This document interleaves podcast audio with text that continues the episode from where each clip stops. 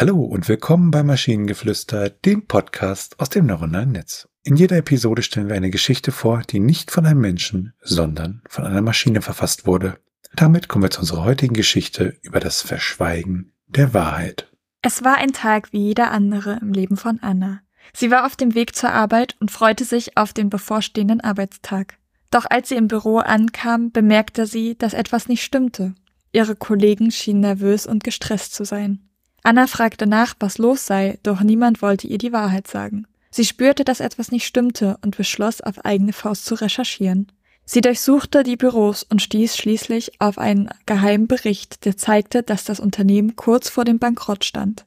Anna war schockiert und wusste, dass sie handeln musste.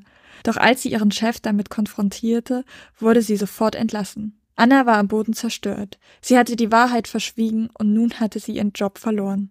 Sie wandte sich an ihre Freunde und Familie, um Unterstützung zu finden, aber niemand konnte ihr helfen.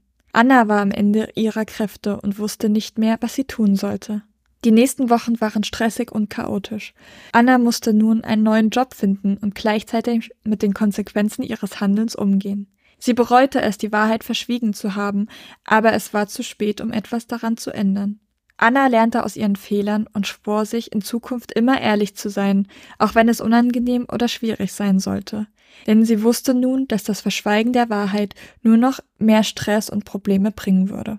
Da ist ein ganz großer Logikbruch drin. Sie entdeckt etwas, sagt das sofort, konfrontiert den Chef und hat dann am Ende, also in der letzten Hälfte der Geschichte, immer die Wahrheit verschwiegen. Und das hat sie ja eben nicht. Ja. Also das Einzige, was ich mir halt vorstellen kann, also das Einzige, wie es Sinn ergeben würde, ist, dass es quasi ihre Schuld war, sie es nicht gesagt hat und jetzt es halt rauskommt. Also dass sie jetzt am Anfang der Geschichte erkannt hat, verdammt, die Wahrheit ist jetzt rausgekommen. Das ist das Einzige, wie es Sinn ergeben würde, aber das steht da halt nicht. Es stimmt, aber ja, da bin ich mit bei. Das könnte natürlich eine Erklärung sein, aber das ist natürlich dann ja von uns wieder nur eine Interpretation. Wie du sagtest, es steht halt nicht in der Geschichte. So wie es da steht, funktioniert es einfach nicht. Und mein guter Name wurde mal schon wieder in den Schmutz gezogen. Du sprichst ja mit dem Hutmann, also ich weiß nicht, was du dich beschwerst. Ich habe heute wieder eine Hutmännin getroffen. Oh, sehr schön. Ja. Und für alle, die das nicht wissen, dann sollten Sie vielleicht mal die Episoden über Annalisa und Florian hören.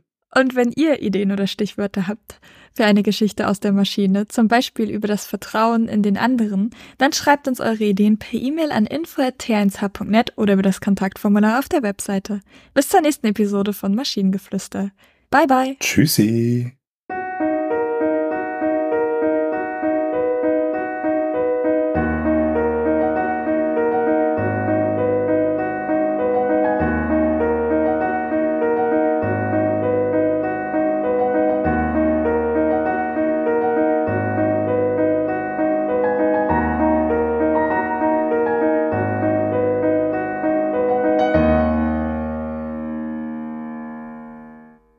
Eine Produktion von t1h.